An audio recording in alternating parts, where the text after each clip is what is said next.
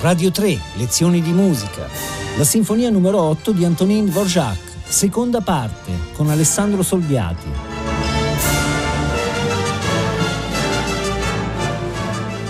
Buongiorno. Se nella settima sinfonia eh, Anthony Dvorak sperimenta strutture formali che escono dagli schemi classici andando verso forme aperte senza ripresa, un durcomponieren, un andare sempre in avanti nello sviluppo degli elementi, se invece nel primo e secondo movimento dell'ottava sinfonia il riferimento alle forme classiche viene c'è, ma viene in qualche modo travolto da una narratività intensa, ricca, esuberante di invenzioni che trasforma tali brani in veri e propri eh, poemi sinfonici della psiche nel terzo e quarto movimento, che vedremo oggi, invece, improvvisamente e inaspettatamente, Dvorak torna tranquillamente a riferirsi ai modelli classici in maniera, diciamo, non problematica. Infatti lo fa addirittura in modo totalmente esplicito, sincero, trasparente, quasi ingenuo, come una, come una specie di sorridente perché no? Partiamo dal terzo movimento, che dovrebbe consistere in uno scherzo. Mm, fino alla sesta sinfonia, anzi, culminando nella stessa sinfonia, Dvorak ha concentrato negli scherzi l'energia della musica popolare, proponendoci pagine vigorose, a volte quasi rudi, fino a giungere al famoso prorompente Furiant della sesta sinfonia. Già nella settima sinfonia questa esplosione di energia si era attenuata eh, sostituita da, un, da, una trama più complessa, polifonica, di contrappunti, di trasformazioni, ma mai ci aspetteremmo quello che succede nell'ottava. Il profondamente convinto boemo Antonin Dvorak cede alle lusinghe viennesi e ci propone un allegretto grazioso che è un vero e proprio valzer. Come è costruito? Nel modo più semplice, il valzer iniziale è detto due volte, una sorta di A a primo, segue un ancora più trasparente trio e poi la ripresa è così letterale da non far nemmeno la fatica di riscrivere il valzer iniziale, limitandosi a scrivere il classico da capo fino al segno. E si chiude però con una coda di cui poi parleremo. Ora noi ascoltiamo però solo la parte A dell'allegretto giocoso, la parte A nel senso che non le due volte in cui viene proposto il, il valzer iniziale. Poi, poi, lo ascolteremo tutte e due insieme, tanto sono molto brevi, ascolti piuttosto brevi. Perché ho separato la, l'iniziale A? Per farvi notare due cose. Dove rimane però lo spirito boemo di Dvorak? Innanzitutto nella malinconia del sol minore in cui è ambientato il tema. Walzer sì, ma in minore e comunque pervaso di malinconia. Ricordiamoci che all'inizio del primo movimento, in modo sconcertante, una sinfonia in sol maggiore si apriva proprio con un nostalgico tema in sol minore, quindi un ponte lega l'inizio del primo all'inizio del terzo movimento in che cosa rimane lo spirito dell'adagio in cui tutto ripetutamente galleggiava sul silenzio e, e questo silenzio ritornava sempre come un, abisso che, che, che, si apriva. Nel fatto che qui non ci sono silenzi, ma eh, nel fatto che dopo aver esposto la frase di Walzer, così come un'ampia frase, vi è una coda, dovrei dire altrettanto ampia, che è basata su un vero e proprio ripiegamento cromatico discendente, delle scale cromatiche discendenti che tendono a mettere in scena lo spegnimento del valzereggiare. Ricordiamoci che tra qualche anno chi spegnerà gli elementi con scale cromatiche discendenti come dei sipari che si chiudono sarà Gustav Mahler. Ascoltiamo quindi la prima esposizione diciamo, del tema dell'allegretto che costituisce il terzo movimento dell'ottava sinfonia di Dvorak.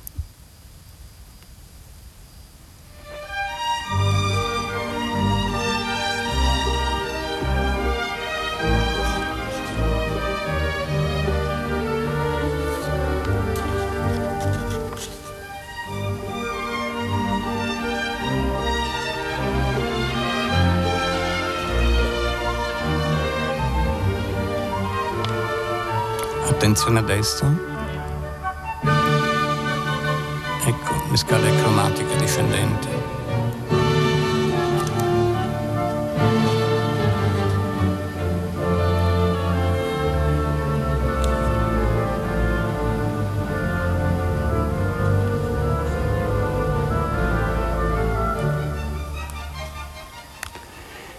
Per arrivare alla ripetizione che tanto adesso ascoltiamo per intero. È rimasto evidente questo, questo um, contrasto, se volete, tra questa melodia tra l'altro bellissima, costruita meravigliosamente, in maniera estremamente class- classica come valzer, ma di grande bellezza, che viene detta due volte con la seconda un po' in eco e leggermente fiorita, ma che in qualche modo si, si ritira in se stessa, si ripiega e veramente con una strana linea cromatica.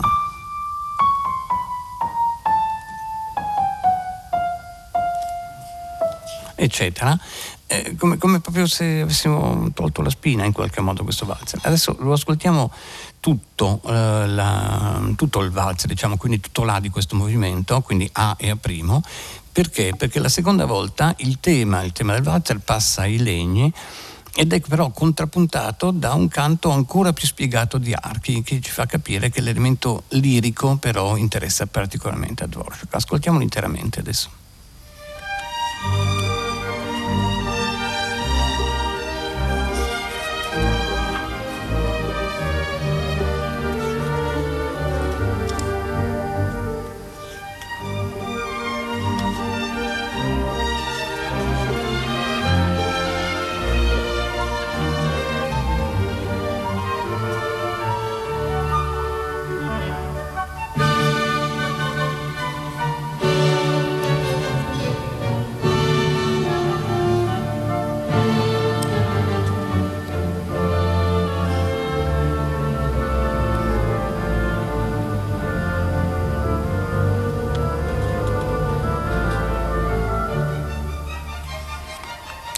Ripetizione col tema ai legni e il tema agli archi.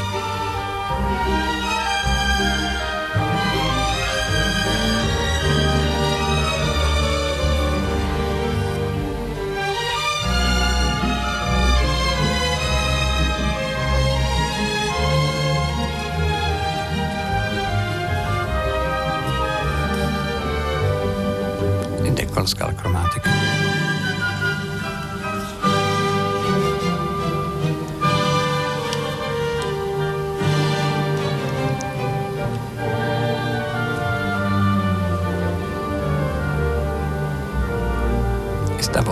Il dissolvimento arriva fino alla fine.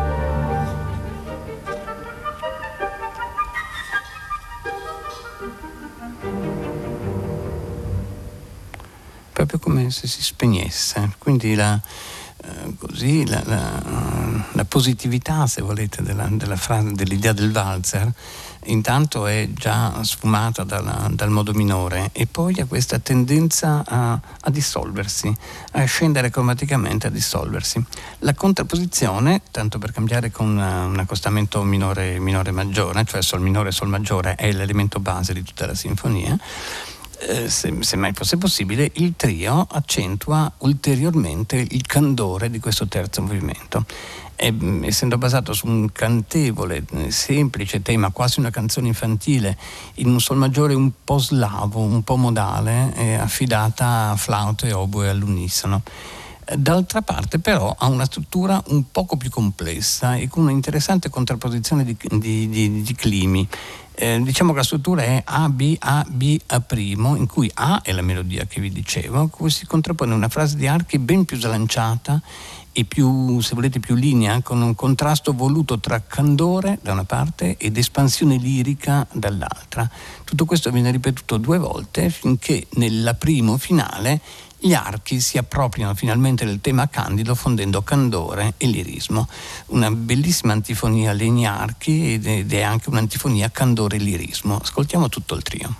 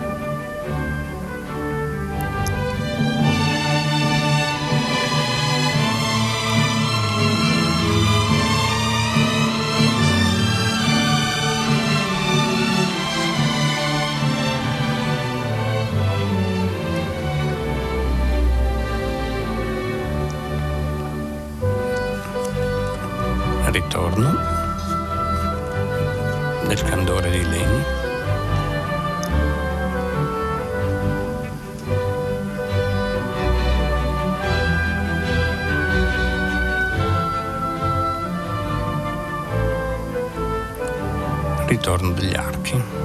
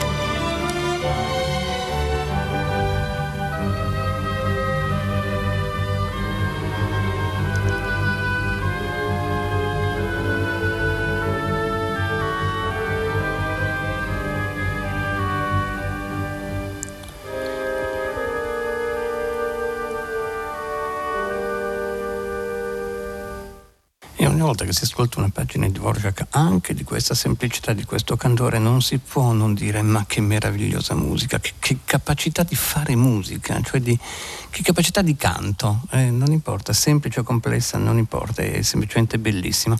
Si parlava della, della particolare della, e molto significativa coda finale.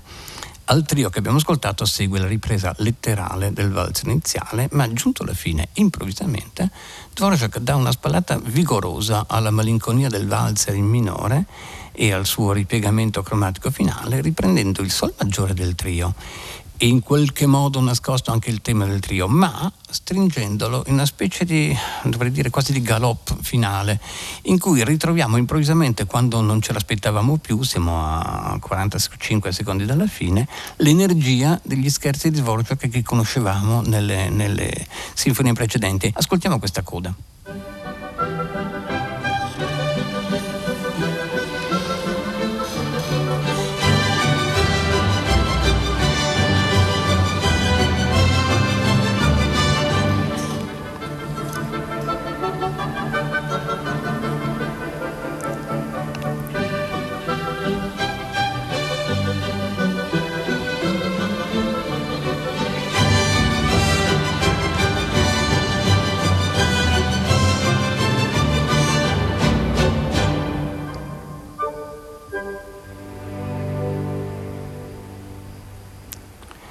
Questo sorridentissimo finale per cui si arriva al fortissimo invece si aggiunge una codina delle codine con un piano staccato dei legni e un accordo tenuto agli archi eh, davvero di, di, una bonaria estremamente bonario, tenero e sorridente allora quando uh, ha una cosa da dire era che la, la, ciò che rende galop questo finale è che uno scherzo in questo caso un valzer evidentemente con la battuta in tre si chiude con una coda in due, quindi si stringe un, due, un, due, non l'un, due, tre di un valzer. Quando all'inizio di questa puntata abbiamo parlato dell'improvviso, inaspettato e trasparentissimo riferimento a modelli formali molto espliciti, molto tradizionali del terzo e quarto movimento, avremmo però dovuto, e la facciamo adesso, fare una notevole differenza tra terzo e quarto movimento.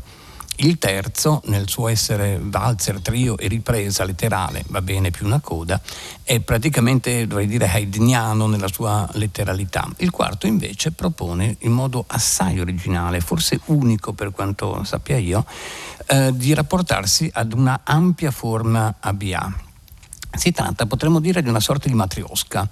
A e A', cioè ai due lati, sono due brevi serie di variazioni sullo stesso tema e A' riparte dallo stesso tema, cioè si pone come ripresa, ma dà un segnale di ripresa, ma è poi costituito da variazioni del tutto differenti da quelle di A e quindi con, e con una precisa direzione.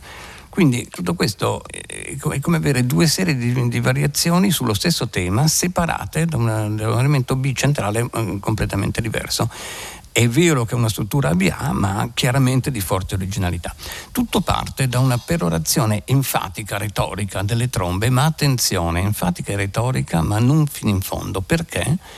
Perché la perorazione iniziale si spegne via via in un pianissimo con un, due salti di quinta e con uno spegnersi nel pianissimo che non può non farci pensare a certi inizi esattamente di questo genere delle future sinfonie di Mahler. Ascoltiamo questa perorazione iniziale.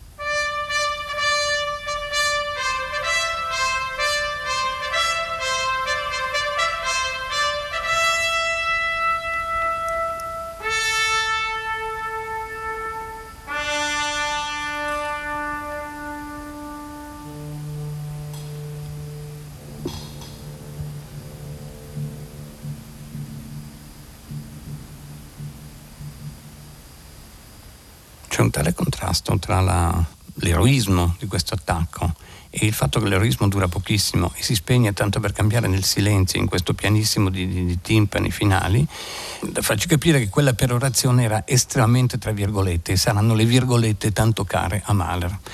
Anche perché adesso parte una cosa completamente diversa e noi ci chiederemo per un po' di minuti ma che diavolo c'entravano queste trombe, lo capiremo più tardi. Come è fatto quello che ascolteremo adesso?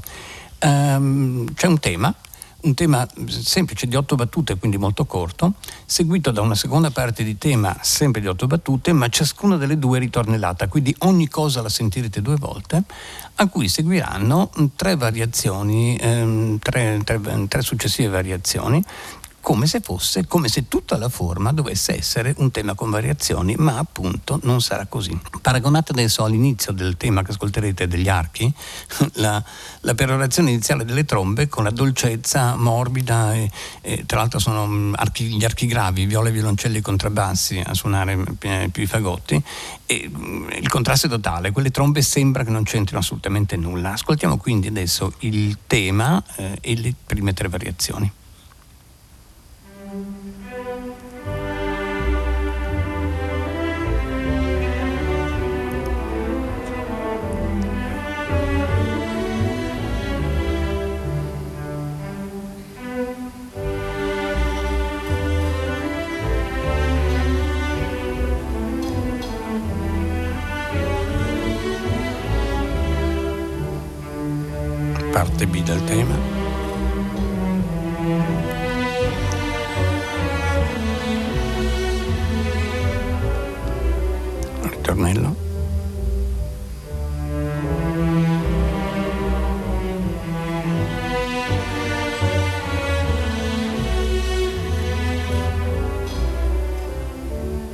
Variazione. variazione.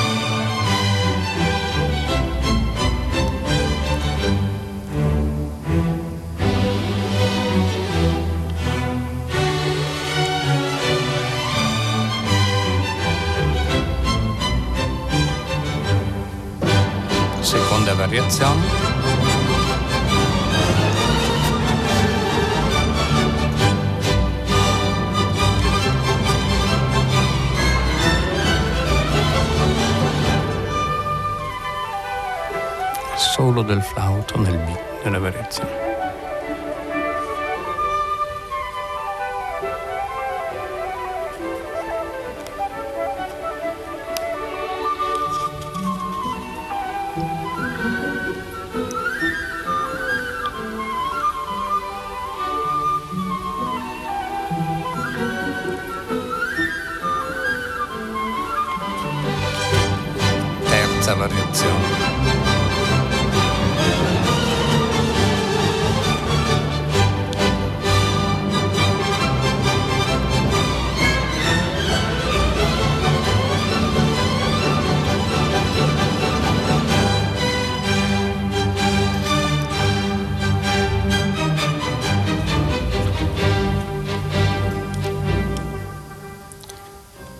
Questa era la coda della, delle tre variazioni e si annunciava già la, il, la parte B del, del, movimento di cui parleremo tra poco. Una sola piccolissima osservazione, l'attacco del tema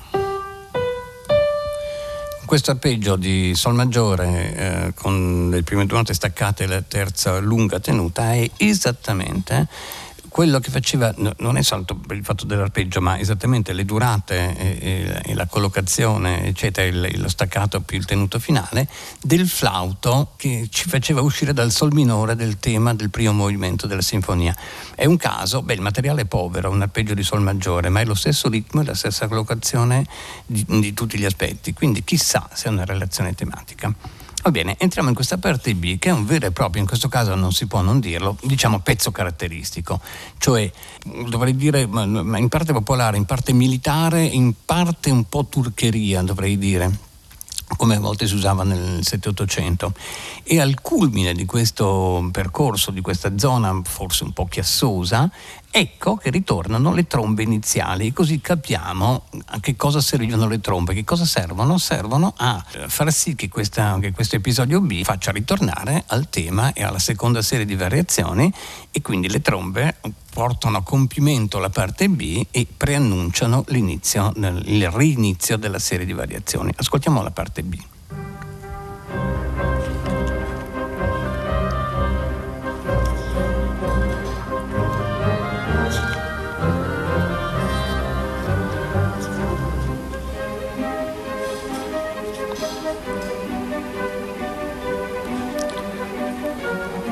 l'armonia ha fatto una discesa cromatica molto particolare.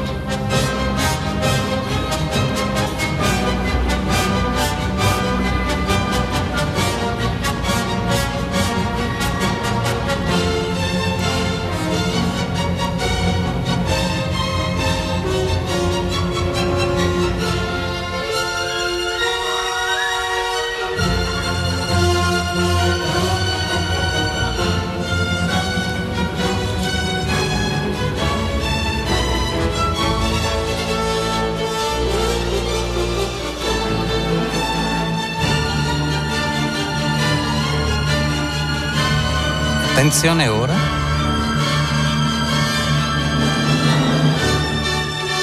Le trombe.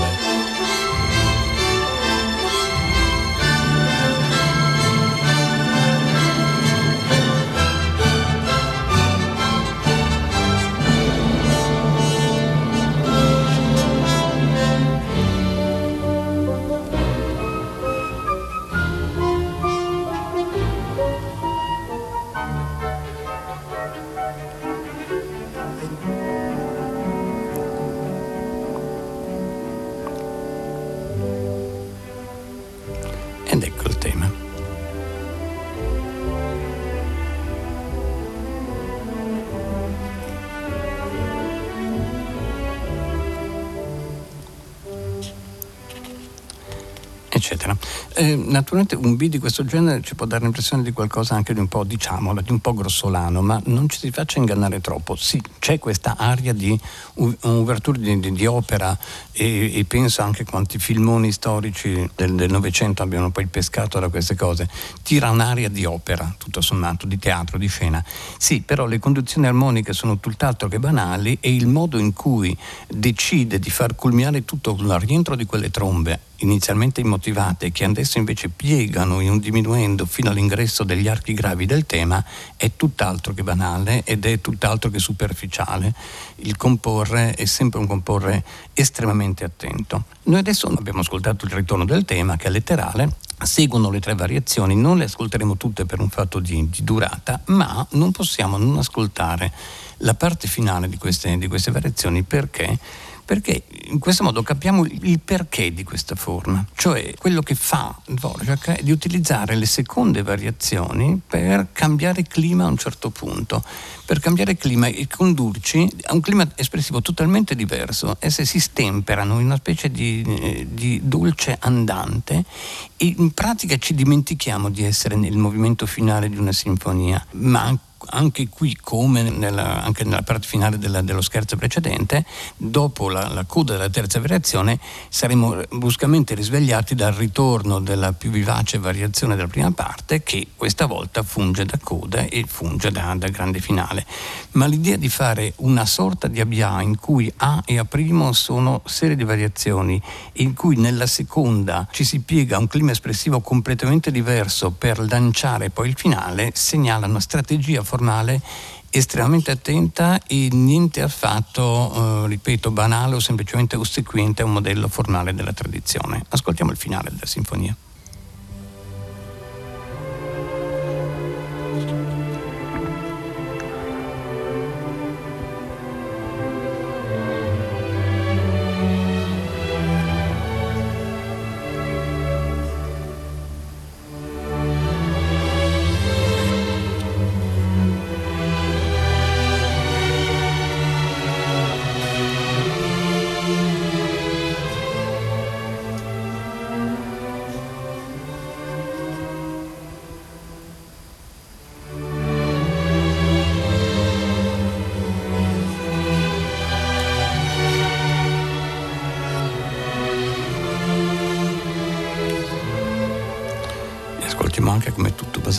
Una sovrapposizione di due linee mm, tra i violini e i violoncelli contrabbassi.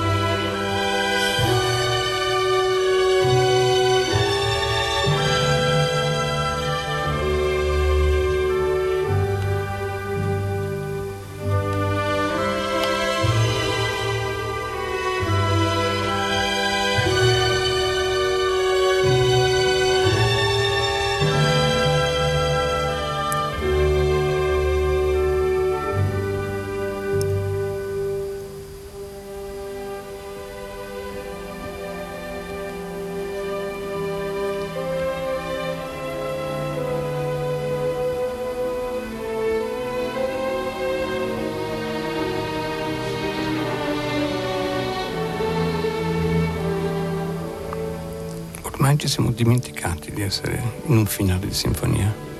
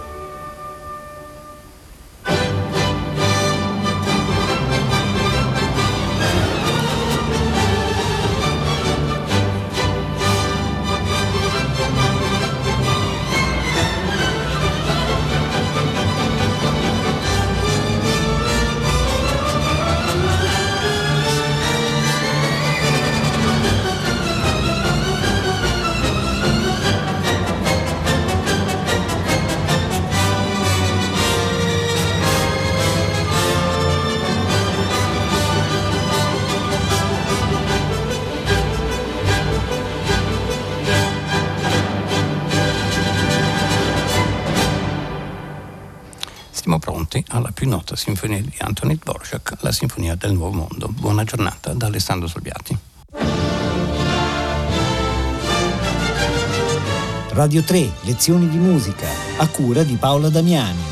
Potete ascoltare tutte le lezioni di musica dal sito di Radio 3 e scaricarle con l'app Rai Play Radio